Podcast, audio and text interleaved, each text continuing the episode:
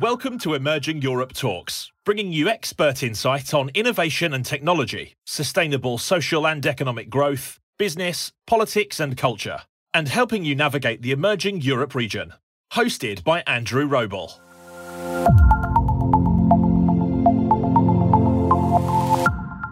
Remember to visit the show's page, emerging-europe.com forward slash multimedia, or check the hashtag EE Talks on social media.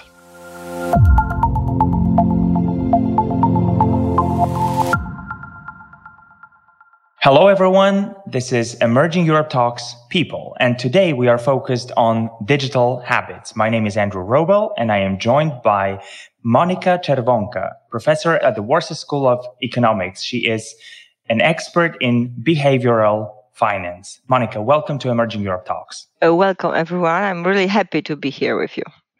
Fantastic. Thank you very much for joining us. So let's have a look at a recent report that was published by eToro. It's uh, looked at technology adoption and, and also digital transformation in Europe.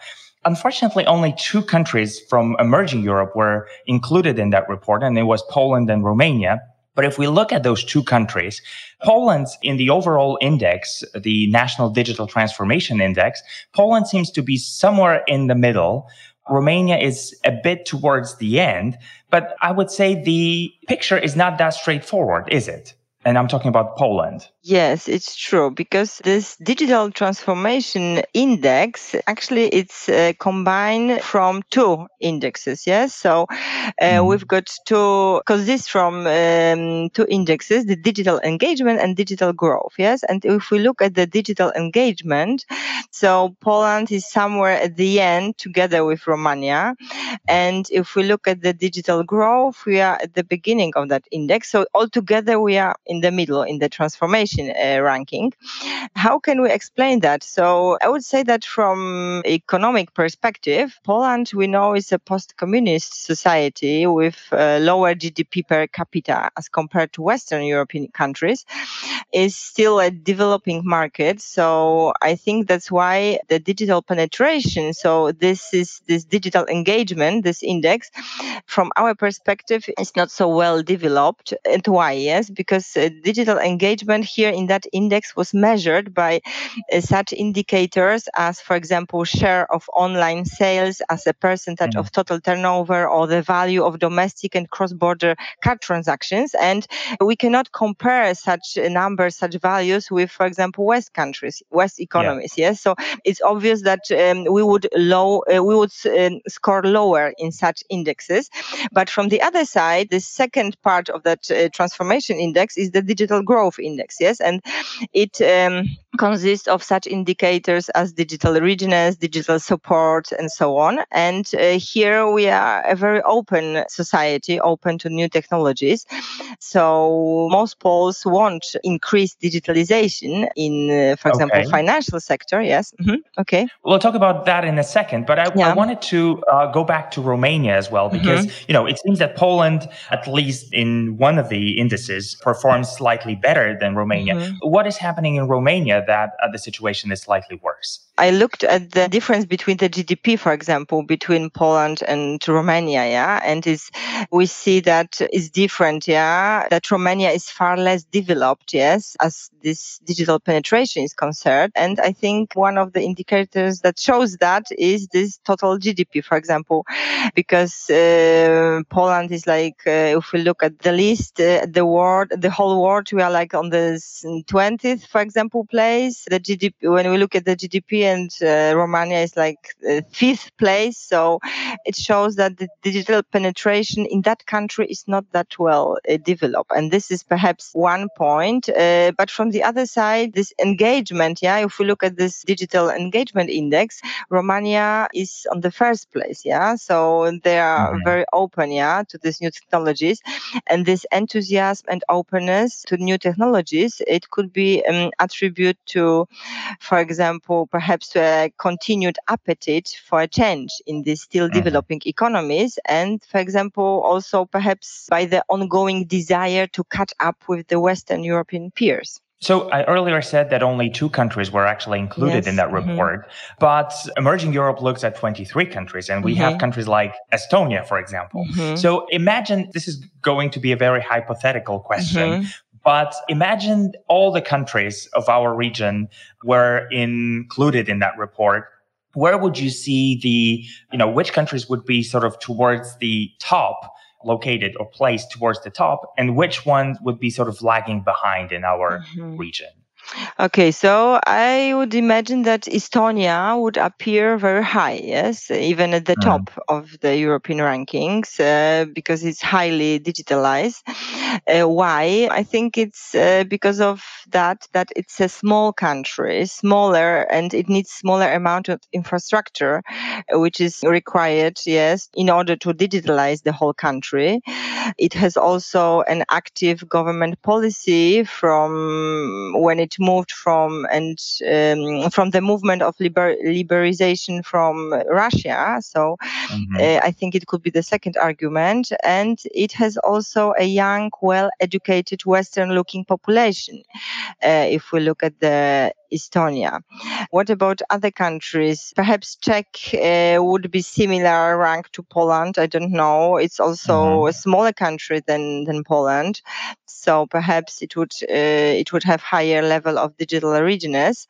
I think it would be similar, or perhaps it would have even lower openness to adopting digital technology. Don't know.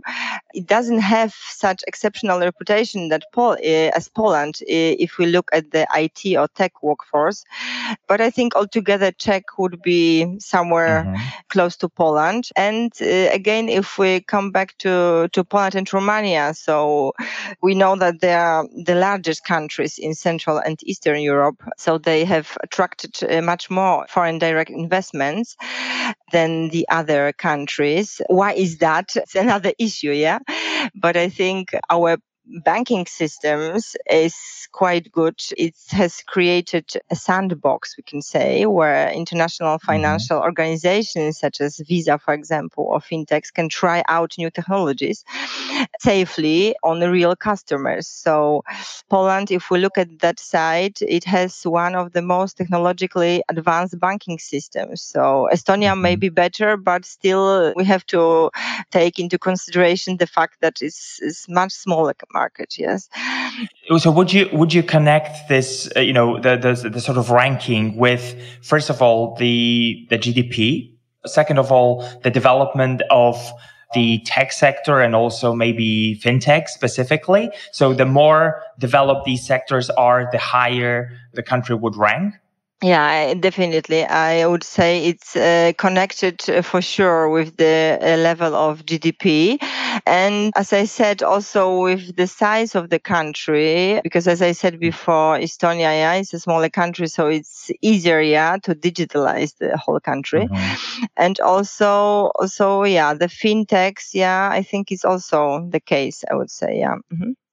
So now let's ha- let's have a look at the uh, at the, the entire continent, at Europe. Who is currently in the lead of European digitalization race, and who is sort of left behind?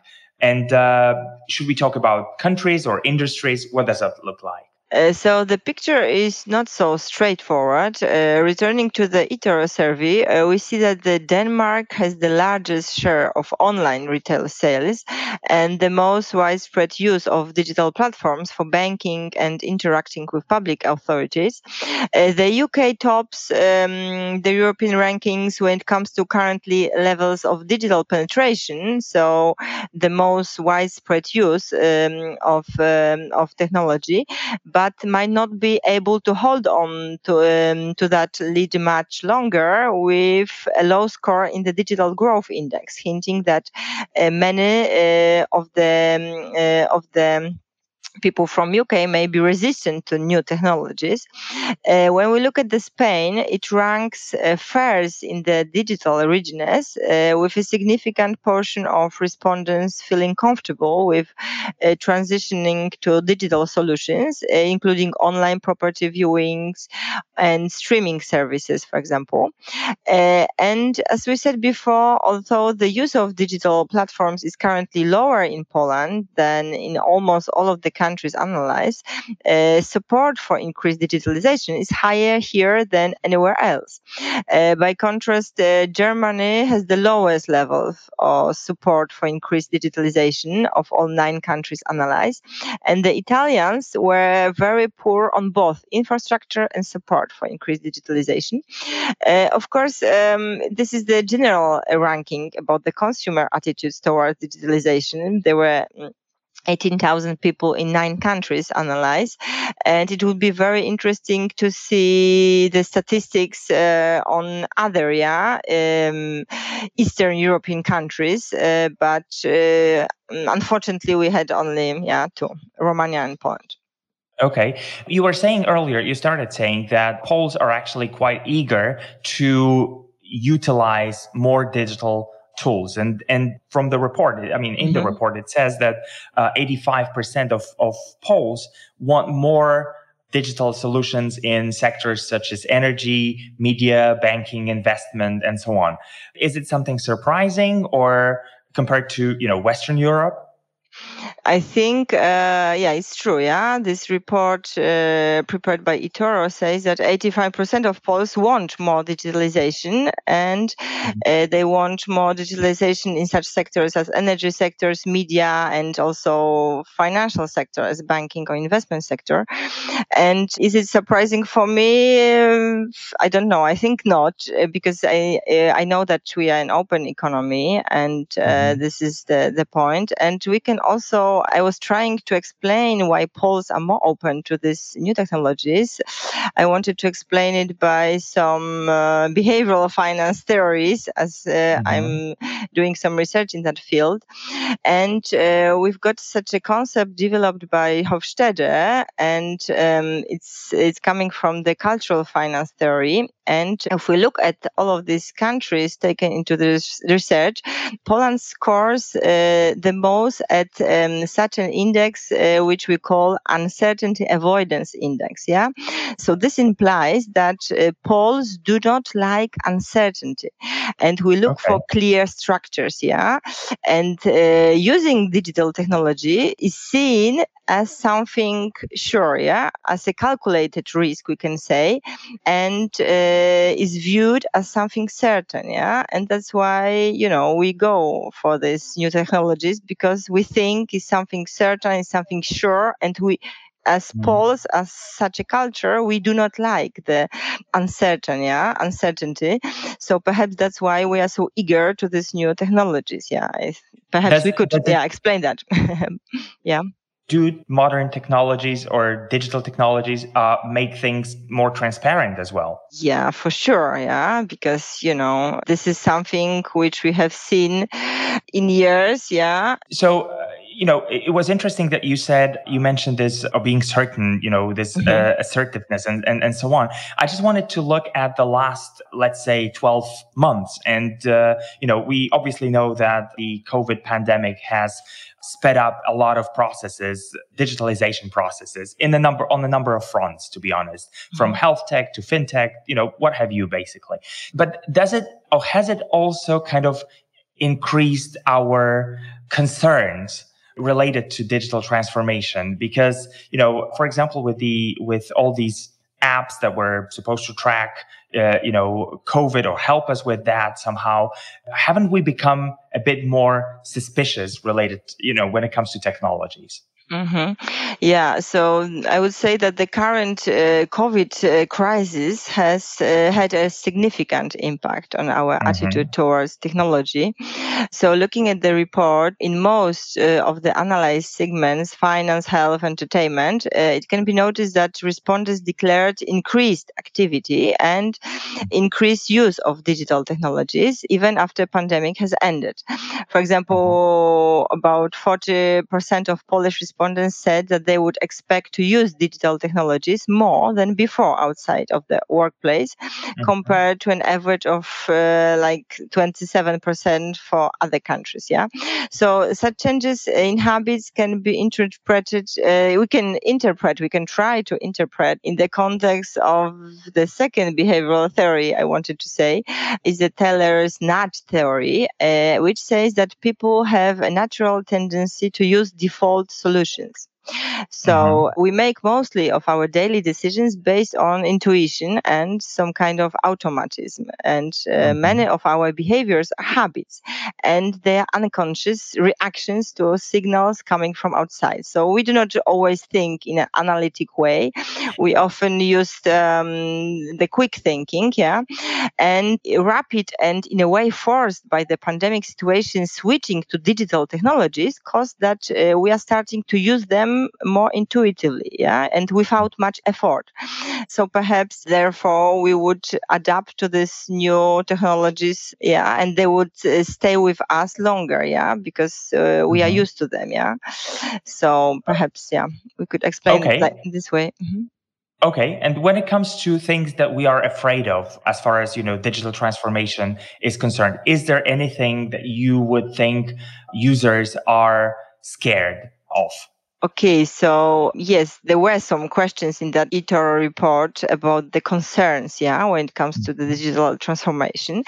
So such sentences were stated there that people, for example, fear uh, that the impact of digital technologies may have uh, some impact on their mental health, yeah, uh-huh. or for example that uh, there could be increasing data collection by companies for the purpose of targeted advertising, yeah. There could be, for example, increasing increasing digital gap as people without access to digital technologies get left behind. Yeah, people also fear that there could be the misuse of digital technologies and the spread of fake news. And there could be the risk of cybercrime, and uh, the most important concern, uh, which was indicated by Poles and Romanian, which was also interesting for me, it was the erosion of real life communities and relationships. Mm-hmm. Okay, so 28% of Poles and Romanian were concerned about that, uh, where the average uh, for the other countries was about 20%. Yeah, so uh, we can see that such issues as erosion of real life communities and relationships is something really important. Yeah, for people mm-hmm. from the East countries as we are. you were also talking about a gap between you know mm-hmm. those who are sort of more tech savvy and digitally skilled and mm-hmm. uh, those who are not. This is a more general question now. How do you think we could educate people in this digital age? What should this education look like? Okay, so you mean the digital skills, yeah? Okay, so we can define digital literacy as the ability to find, evaluate, utilize, create content using information technologies and the internet, mm-hmm. yeah? So I think the lockdown uh, forced uh, forced everybody to speed up those skills, yeah? Mm-hmm. For example, if I look at my environment, so we were forced to use these new technologies to give the lectures, even elder professors were forced to use such platforms mm-hmm. as uh, Microsoft platforms, yes, to, mm-hmm. to give the lectures and other digital tools. Also, pupils, they were also forced to, uh, to use those new digital tools, yes. So we have seen two years worth of digital transformation in a few months, yeah. So I think these digital skills uh, should be probably be taught perhaps as um, as a um, main subject at school because uh, this pandemic showed us that uh, it's a very important thing and perhaps they should be treated with the same importance as such subjects as numeracy or literacy yeah so i think it's something important and in some senses the digital skills make uh, make also the workplace more free and more simpler place perhaps to mm-hmm. navigate mm-hmm. a lot of work can be now done from home and it brings some challenges. Yeah. So from one side, uh, consumer, for example, expects more from a company knowing that technology has made everything so much faster. But from the other side, there are some uh, also pros and cons. Yeah. From the situation. So if we stay at home, it's, it's not always that good. Yeah. We squeeze at home all together. We try to learn all together, work all together at home. It's not, uh, it's not that easy it's not healthy, yeah? also from mm-hmm. physically or yes. mentally point of view. But it also has a good side, yeah. So we've got more time for our hobbies, yeah, and so on. All right. So we were talking about uh, things that um, are going to stay with us after the pandemic. Can you name some of the digital habits that we have and uh, that will create opportunities for entrepreneurs, uh, investors as well, or maybe governments?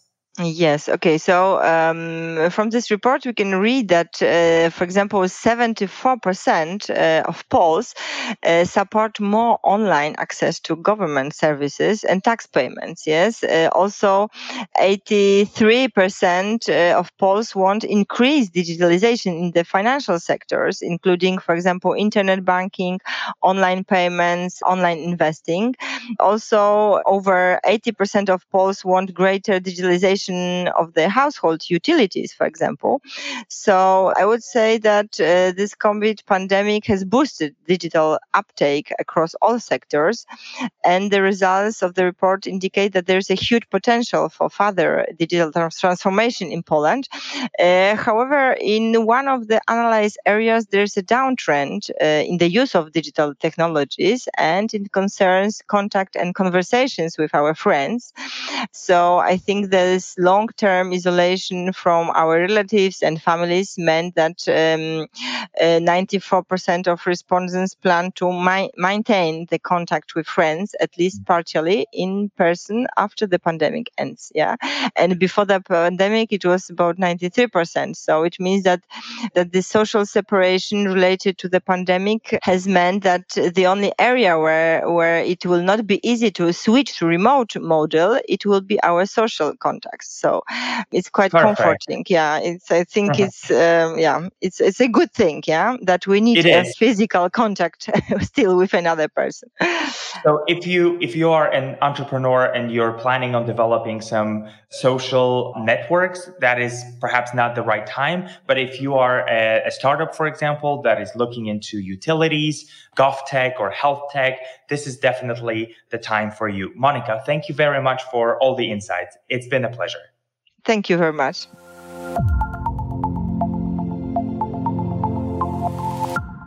Thank you all for listening, and we look forward to your company for the next episode of Emerging Europe Talks. Make sure you subscribe to the podcast and do leave a review. This will help us ensure a regular stream of great guests you want to hear from.